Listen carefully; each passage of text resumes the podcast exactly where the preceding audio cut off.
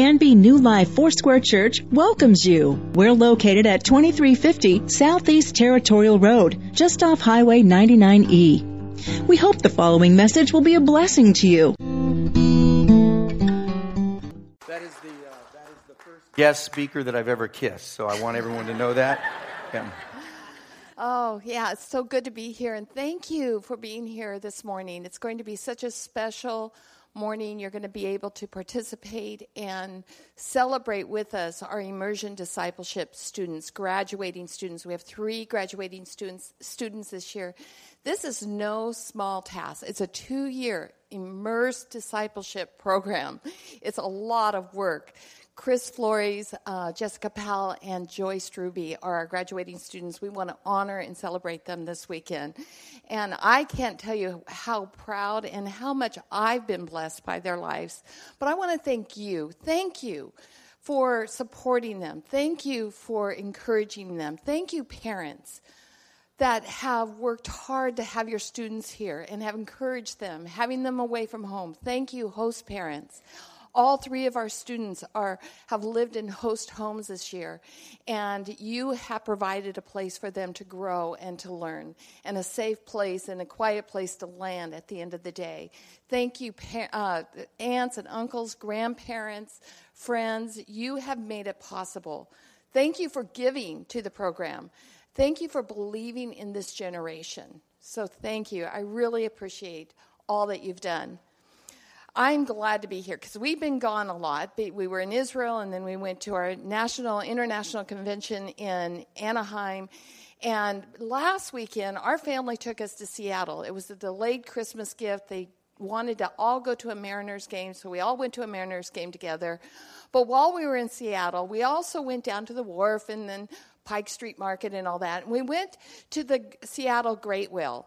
And um, so this great wheel is like this huge gigantic Ferris wheel. And so we wanted to go with on it with our family and you know be able to see all over. And so we had our three grandkids with us and each of them had a kind of a different reaction to it. One of them wouldn't even get on. He just refused to get on. There's no way he was getting on that wheel. And so an aunt stayed down with him and he got ice cream. So the other two the other two went uh, into one of those little gondolas with us, and there were seven of us um, of the family that kind of piled into one. And, and so our three year old grandson was with us. And so when we were at the very top, they were pausing it because they were letting people on and off. And while we were up there, he was on up and down, and it was kind of starting to rock. And my daughter in law said, Jojo, sit down. We don't want this thing to fall. And. and so he gets up and he looks out the window and he looks at the water and he says, Well, at least I'd fall in the water. And. And then his sister, who's eight years old, said, But you don't know how to swim. And, and then he said, Well, yeah, it's too deep. And so, so everyone, so he kind of had an option B, and just in case. But then the eight year old granddaughter, just like uh, who she is, her best friend is Siri and Google because she always wants to know stuff. She fully embraced the ride. She was looking at the mountain ranges and wanted to know what was what and the cranes and the ships and which way the sun was going to set. And she was completely engaged. She embraced the whole thing. And so I just want to share with you how the Great Wheel is a, a lot like discipleship because you have to you have to say yes at getting on. You have to get on to the wheel you have to you have to say yes to um, being in a discipleship program or something that causes you to grow and be more like Jesus. Because discipleship is just basically having a passion for Jesus and growing and becoming a person that just is closer and closer and more in love with Jesus and becomes a person that can disciple others. And so you have to say yes. Yes, you've got to say yes. And the students have taught me this over this past year as director. You've got to say yes. And it doesn't mean that your problems all go away because it doesn't As a matter of fact, they just become magnified because God's got you in a place that you're paying attention. And then it doesn't mean that the gondola is not going to rock because it will. And it doesn't mean that you won't be tired and frustrated and scared at times, but does mean that you just have to get on. You just have to get on. And another thing that discipleship and the students have taught me this year is that when you do say yes to discipleship, you are saying yes to people speaking into your life, truth tellers into your life. You're not only allowing that to happen, you're welcoming people to speak truth into your life. That tough love to show, to, to correct areas in your life, point out areas in your life that God really wants to get a hold of, and areas that will cause you to really grow and become more like Jesus. And I want to just emphasize it's it is tough love, but the word that is most important it's love. And how much we love these students and how much God loves you, and to allow people to speak into your life and allow that tough love to change you. And it's usually at this point that you're looking for that option B, where you're going, well, at least I'd fall in the water if I get out of this, you know. I want to get out of this. How can I get out of this? And then you realize, well, I may not survive the fall, and so maybe I should just stay where I'm at. But it's it's it's hard, and you have to just continually say yes to it. And they've also taught me about discipleship is that you serve. And in serving, you grow and you heal. It ignites it. Not only does that just, it happens, but it ignites healing and growth in your life by serving. And I know there's times in all of our lives where we feel like we have nothing to give. We are so wiped out and hit the wall in so many areas of our life. But we, but in order to let God get to those places where we can really be healed, it's still important to serve and to find a place to serve. And it's just continuing, like I said, to say yes to discipleship. Ron and I have been pastoring um, here at New Life for 28 years, and almost 28 years. And, you know, we have kids, we have grandkids, we have marriage, we have life, we have ministry. And yet I'm in this continuum of immersion myself in discipleship. I realize how important it is for me to continue to grow and to find places to serve and just to get closer and closer to Jesus and put myself in those areas. And as director of immersion discipleship, I'm just trying to encourage others to dive in, others, young adults to dive in and take the plunge and get on the wheel. Discipleship is a moment to moment choice, and it's not about title, it's not about tenure, and it's not about position. It Doesn't matter who you are. Discipleship is for everyone. Discipleship is for everybody, every day. It's how we should live our lives. There are many avenues here at New Life to participate in discipleship to grow closer, to get stronger, to have truth tellers in your life. There's Bible studies, there's AA, there's NA, there's Canby Bible College, there's pathways, there's life groups. All of these are areas um, and opportunities to just say yes to discipleship. Immersion discipleship is just one of many, but they all require participation. It all begins by saying yes. You have to say yes to getting on. And even when the gondola rocks, and it will, I guarantee it, you stay on and you don't look for that option B. Immersion Discipleship is taking applications for the 2015 2016 year. So I would love to talk to you if you are a young adult, graduated from high school, and you want to be part of this program. I would love to have um, you come and talk to me. There's been a lot of changes and one of those changes is it's a one year, two year option. And so you may not, so you can say yes to a year and then let God decide whether that second year is for you. But there's other changes, and I would love to talk to you about them. So I'm looking forward. Um, you're going to have, you're going to see how God has developed these young leaders this morning. And would you direct your um, eyes to the screens as you listen to Chris Flores. Hi, my name is Chris Flores. I'm from the Immersion Discipleship Program. I was born in a small town of Reedsport, Oregon, and I was born into a loving Christian family, and I have a younger sister who is four years younger than I. Uh, as I said, I was born into a loving Christian family, but there were situations outside of the house where I was picked on and bullied from the age of four and unto my teen years. That led into a, a situational depression, which would ha- only happen in certain situations, and it, it would only feel when I was either pushed away or I felt threatened. And so I knew at some point in my life that this was going to end, and it did. And that's some of the reason why I came into ID to be loved, and so that I, as well, can love others who have been beaten down and and destroy, like almost destroyed, because I know and feel their pain. Coming into ID, uh, it's been really nice because I've felt more loved with other people around me, and it's been great.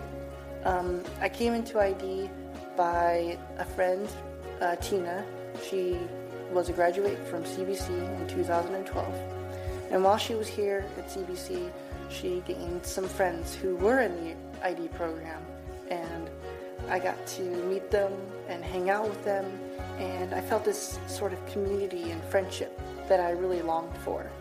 And so they never pushed nor convinced me that ID was for me but through them, God spoke to me and said that this is where I need to be. So now I'm going to go into three things that I'm taking out of ID. The first one is discipline. Now, discipline has two parts to it. The first one is discipline from my mentors and my instructors. They came hard and fast on me, but with love, that they would push me to get things in on time and to get things done, even when it was really, really hard for me, especially school wise, because it really, school isn't very, wasn't the best for me. Second part to that is spiritual discipline. Spiritual discipline is something where I had to get up early and walk to class, walk to church, and begin to do journaling and devotions with my fellow peers and it was journaling that was really hard for me that I had to just keep on doing and keep on working. Through that, I now am able to journal and look at scripture and know that God has something for me there. And I, I get to um, share it with my, my friends and my other people that I love and, and adore.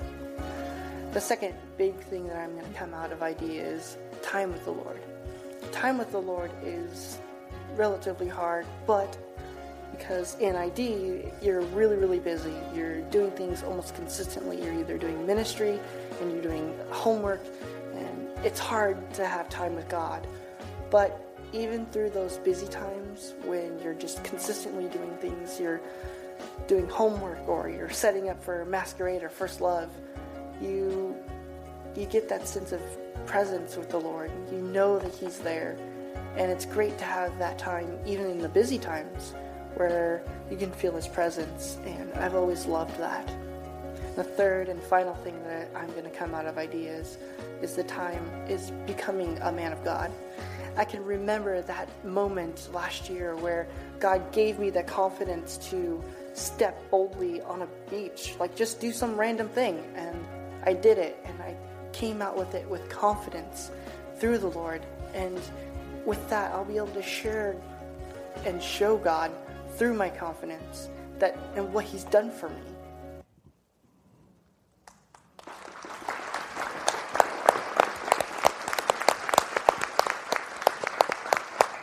ID has been a great experience for me. I have gone through two years of intense love, and I've loved it so much. And I want to thank you guys for doing that and giving this opportunity to help me be loved and to be able to grow even. So I just want to thank you guys for that. And now a woman that I get to spend two years with, Jessica Powell.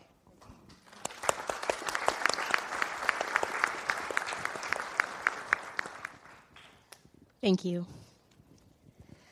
I often find myself in this conflict. I tend to have an I know attitude about things. uh, from there's a lot of information that we're surrounded by on a daily basis, isn't there? From news reports to articles to my Facebook news feed to even instructions and advice from people around me.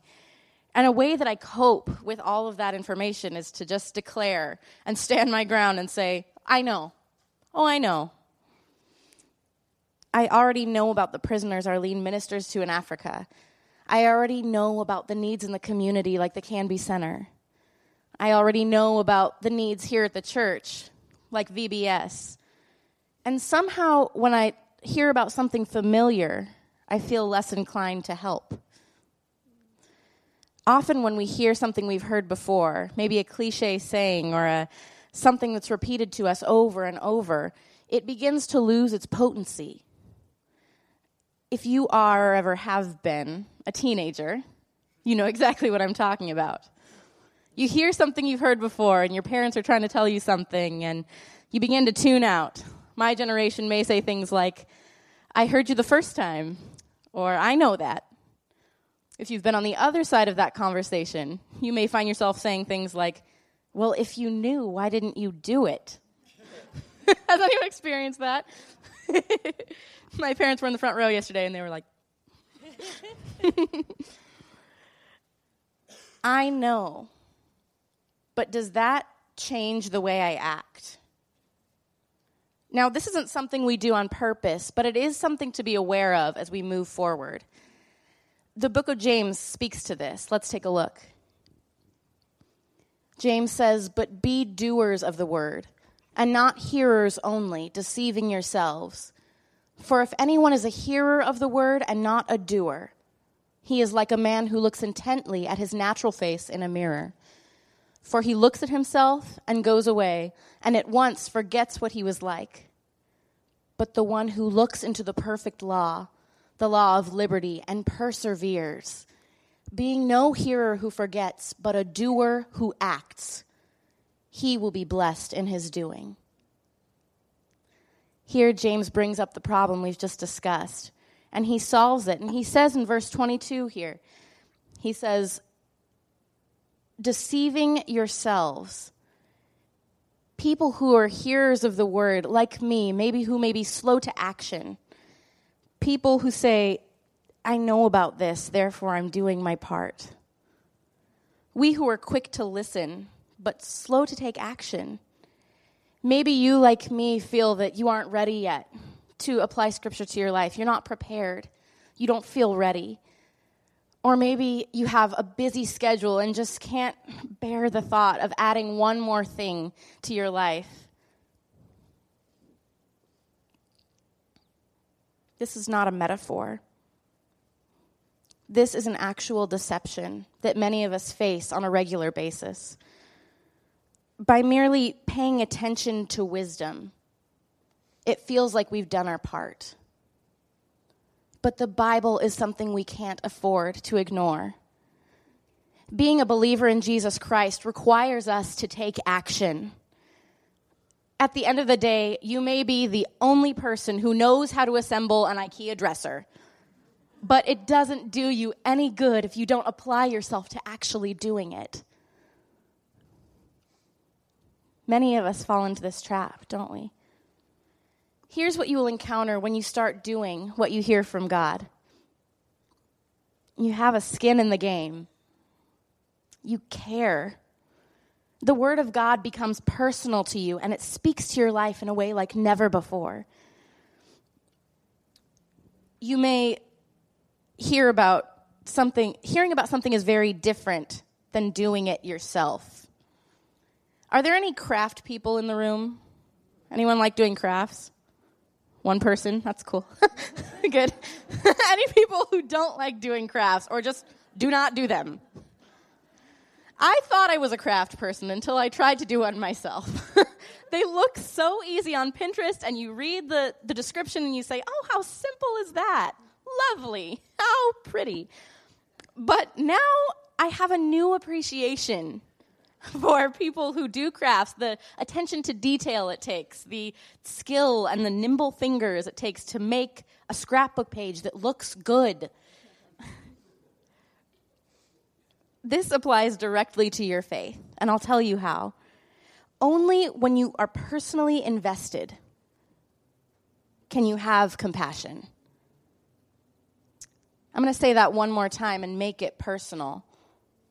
Only when I am personally invested can I have compassion. We often experience this. I notice this when I watch The Voice or other shows like America's Got Talent, where people compete to make it big in the entertainment industry. I will watch from my couch and say things like, That was great! Or, That song didn't really fit them, did it? Or, That poor man cannot sing at all. Then I text in my vote and sit on my couch. When I'm not the person doing the action, I become the judge. But our faith isn't a spectator sport, is it? We are the body of Christ, and we are the way God works on the earth. If you don't act, who will? I'm so glad we're not in this alone, that we don't have to use our own strength to do bold things for God. But we serve a loving, generous God who freely gives us His. So, how do we do this? This all sounds great, but how do we actually become doers who act? Verse 25 tells us how. The one who looks into the perfect law, and what does it say? Perseveres. That is the man who will be blessed in his doing. Perseverance is the key. In the original language, this word simply means to continue. Just continue. Continue in what? In being a doer who acts. What does that look like in our lives? Get started. Start before you feel ready. No one is ever ready ready is a myth, if I've ever heard one. Start today. Apply scripture to your life. Then do it again. Then do it again. Then, when you stumble, get back up. When you fall, don't be discouraged. Stand up and take another step forward. Make mistakes. Don't be afraid to then learn from your mistakes and keep moving forward because of them. We take another step forward and another step forward, and before you know it, you've reached the finish line. Success is taking many small steps in the right direction. Here to tell us what going in the right direction looks like is Joy Struby.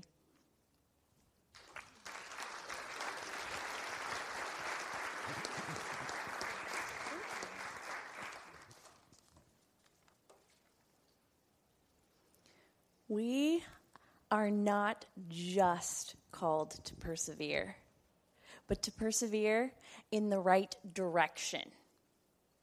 I learned from experience that it is easy to persevere in the wrong direction. And when you do that, you end up in the wrong place. I remember about five years ago when I was going to start my first term of school up in Seattle. My parents graciously agreed to make the road trip up with me from Southern California to Seattle. And I am super excited about this. We're making the trek up north. It's about 2 a.m., and I decide that I'm going to drive after we pull over. And so we get a little rest, and then I decide I'm going to go. Mom and dad are asleep. I'm feeling good. This is my first time that driving this far up the interstate on my own. So, I don't need to bother checking which freeway to get on. Because I'm 18 at the time, so I know everything. So I pull onto the first freeway entrance I see and drive for about 45 minutes. I am feeling great. I see the five interstate sign, feel so accomplished. Mom and dad are asleep, so it's like I'm practically driving by myself. And then I see a sign that doesn't make me feel so accomplished. Under that five interstate sign, I see the word south.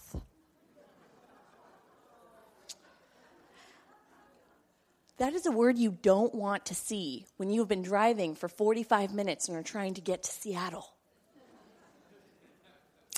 And that is where I learned we are not just called to persevere, but to persevere in the right direction. We find that for our lives in verses 26 through 27 of James chapter 1. If anyone thinks he is religious and does not bridle his tongue, but deceives his heart, this person's religion is worthless. Religion that is pure and undefiled before God, the Father, is this to visit orphans and widows in their affliction, and to keep oneself unstained from the world. The religion that James is talking about here is different than how we often hear the word religion. We don't like that word, whether in church or outside of the church. Inside the church, it's pretty common to hear, I love Jesus, but not religion, or it's all about relationship, not religion. Yes, it is about relationship, but the religion that James is using here is not an alternative to relationship. It's something that leads to relationship, both with God and with your fellow man. This religion is not a checklist of do's and don'ts. It's not a set of rules. This word means fearing and worshiping God. James is talking about what the lifestyle of someone who says they worship the Almighty, good, loving, powerful God will look like. And what does James say will be the outcome of this true, pure, and undefiled religion? Righteousness and justice. Doing rightly by God and by man. James isn't giving rules about what Christians must do. This is the right direction.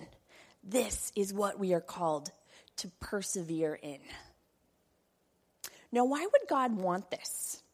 Why would James associate pure and undefiled religion or pure and undefiled worship with visiting orphans and widows and watching your mouth and staying unstained from the world?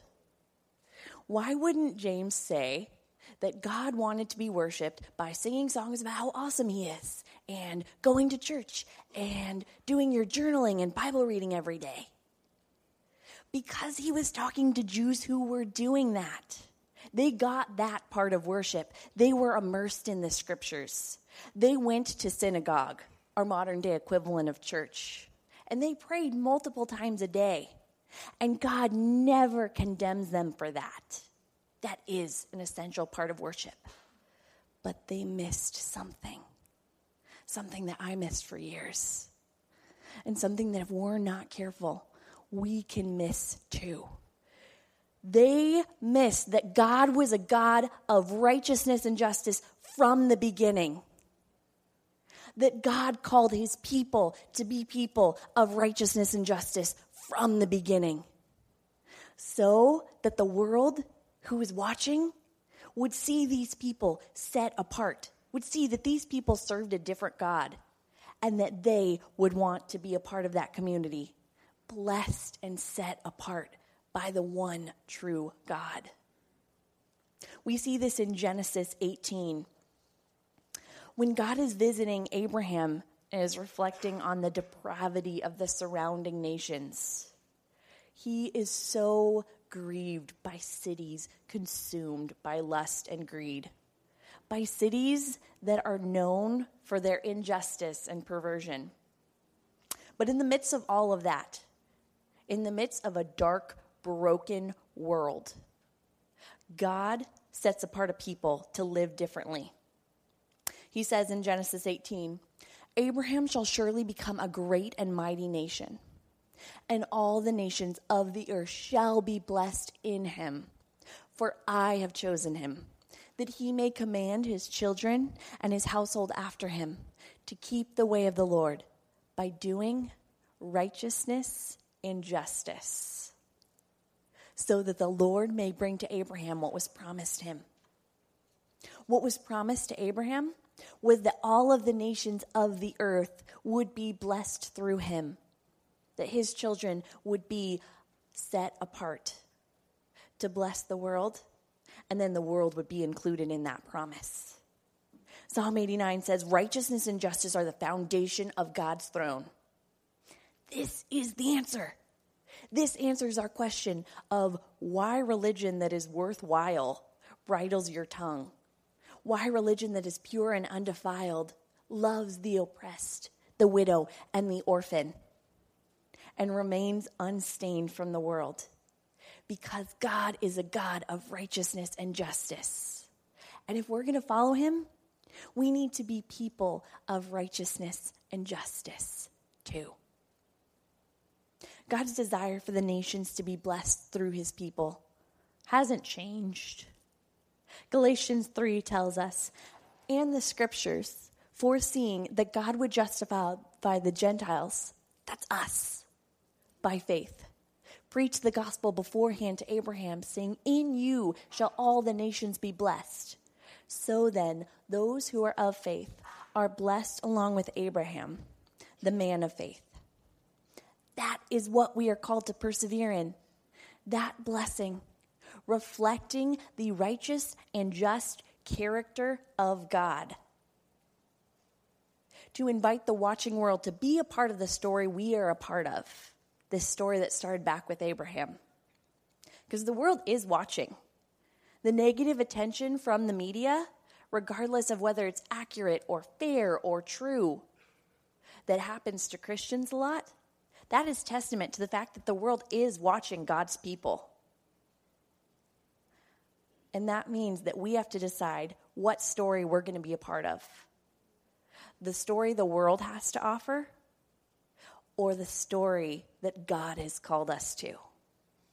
The story of blessing, the story of a God who rescued his people from death and darkness so that they could go spread that message to those who need it. That is everyone. So, now that we know that justice and righteousness do matter to God, that they are at his very heart, his very core. Thank God, James helps us get real practical and do something about it. The first element is righteousness. James addresses bridling our tongue and remaining unstained from the world. This has to do with character and integrity. We are called to bridle our tongue, to li- speak and live in such a way that the world notices we are different, that we have been changed by the grace of God, that we live for something different than what the world has to offer. Notice this picture of a girl putting a bridle on her horse. A bridle is the headgear used to control a horse it controls where the horse is going. She puts on that bridle, and she is the one in charge of where that horse goes. That is what we are called to do with our words. It is so easy to let words casually slip or speak before we think and destroy the testimony that the love of God has changed our lives. I struggle with this a lot. I found myself a couple times last night having to remind myself that I was speaking on bridling my tongue. It's hard. But James says that true worshipers of God will do this. True worshipers of God will persevere in using words lovingly and wisely. And remember, perseverance doesn't mean perfect. Just as Jessica was taking those steps means as you stumble, you keep going, you keep continuing in doing what is right and what is just. And there is a reason that James doesn't just say to look after the widows and the orphans. There's a reason he brings up our words and our lifestyle. Because if those outward expressions of love aren't brought about by an internal change from the Holy Spirit, it's not religion that is pure and undefiled according to God. It's religion that is pure and undefiled according to me. Proverbs says, All a man's ways seem right to him. Where Israel went wrong in their history is when every man did what was right in his own eyes. All that to say, it doesn't matter what seems pure and undefiled to me. I can't do anything on my own. Because we aren't just called to be good people by the Holy Spirit. We are called to strive for this purity, righteousness, and justice led by the Holy Spirit and allow the Holy Spirit to radically transform us in every area of our lives. Not for me, not so that I can feel good, but to reflect the heart of God to the watching world. And the other element of righteousness is that while we are out caring for the marginalized, the forgotten, and the oppressed, we are to remain unstained from the world. This could easily turn into a checklist of do's and don'ts, of things that will stain you. But that's not what we're called to do. We're not called to go back to how the world sees religion of checklists and do's and don'ts. What James is talking about here is again persevering. The best way to live this out is to know the Word of God, is to seek the guidance and the direction of the Holy Spirit. And as you're doing that, keep persevering. When you mess up, keep going, keep seeking out the Holy Spirit, not instead of going out and loving people, but as you are going out and loving people. If we all committed to live by this, just imagine what the Lord could and would do through his body of people, through us, through people that want to be a part of his story and reflect his love to those outside that need it. And this brings us directly to the justice element visiting the orphans and the widows in their affliction, caring for those who are oppressed and forgotten and who've been pushed to the fringes of society. We all have people like this in our lives, whether we acknowledge it or not. There are people that feel left out and forgotten. Probably a lot of people in this room, too. We're called to reach out outside of those church walls, but we're also called to love people that may be hurting inside these church walls. Christopher Wright, the author of an amazing book called The Mission of God's People that changed my life, talks about walking in the way of the Lord. He starts with Deuteronomy 10. For the Lord your God is God of gods and Lord of lords, the great God, mighty and awesome, who shows no partiality and accepts no bribes. He defends the cause of the fatherless and the widow, and loves the foreigner residing among you, giving them food and clothing and you are to love those who are foreigners, for you yourselves were foreigners in Egypt. Wright concludes To walk in the way of the Lord, then, means doing for others what God wishes to have done for them. Or more particularly, doing for others what God has already done for you. You know what God is like because you've experienced Him in action on your behalf. Now, go and do likewise. I'd like to invite the worship team to come forward and the prayer teams too to be available too.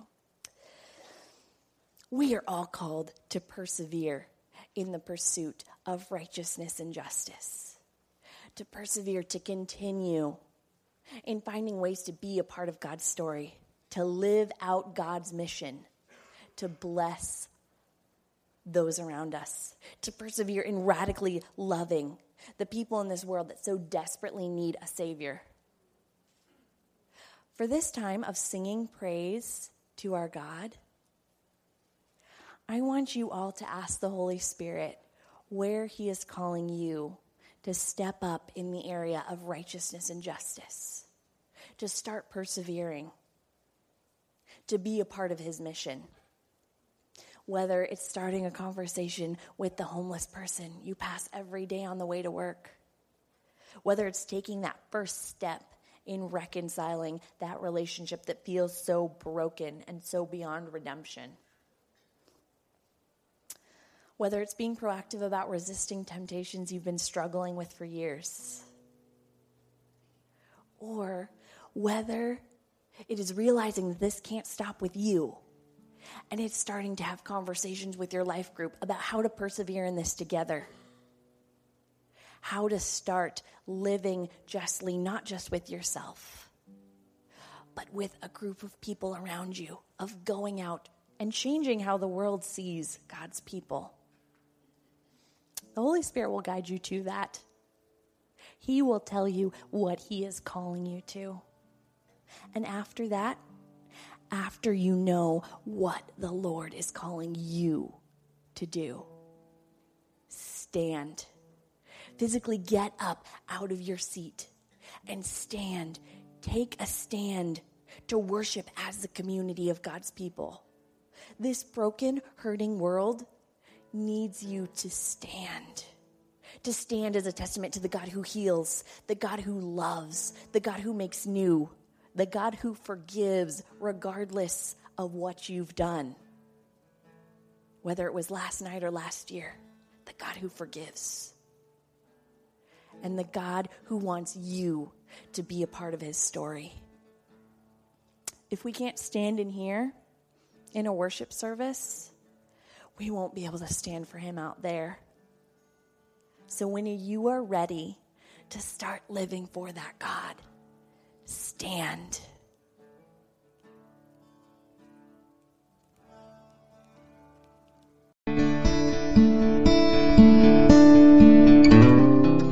You can contact the church office Tuesday through Thursday from 9 to 5 and Fridays from 9 to 3 at 503 266 4444.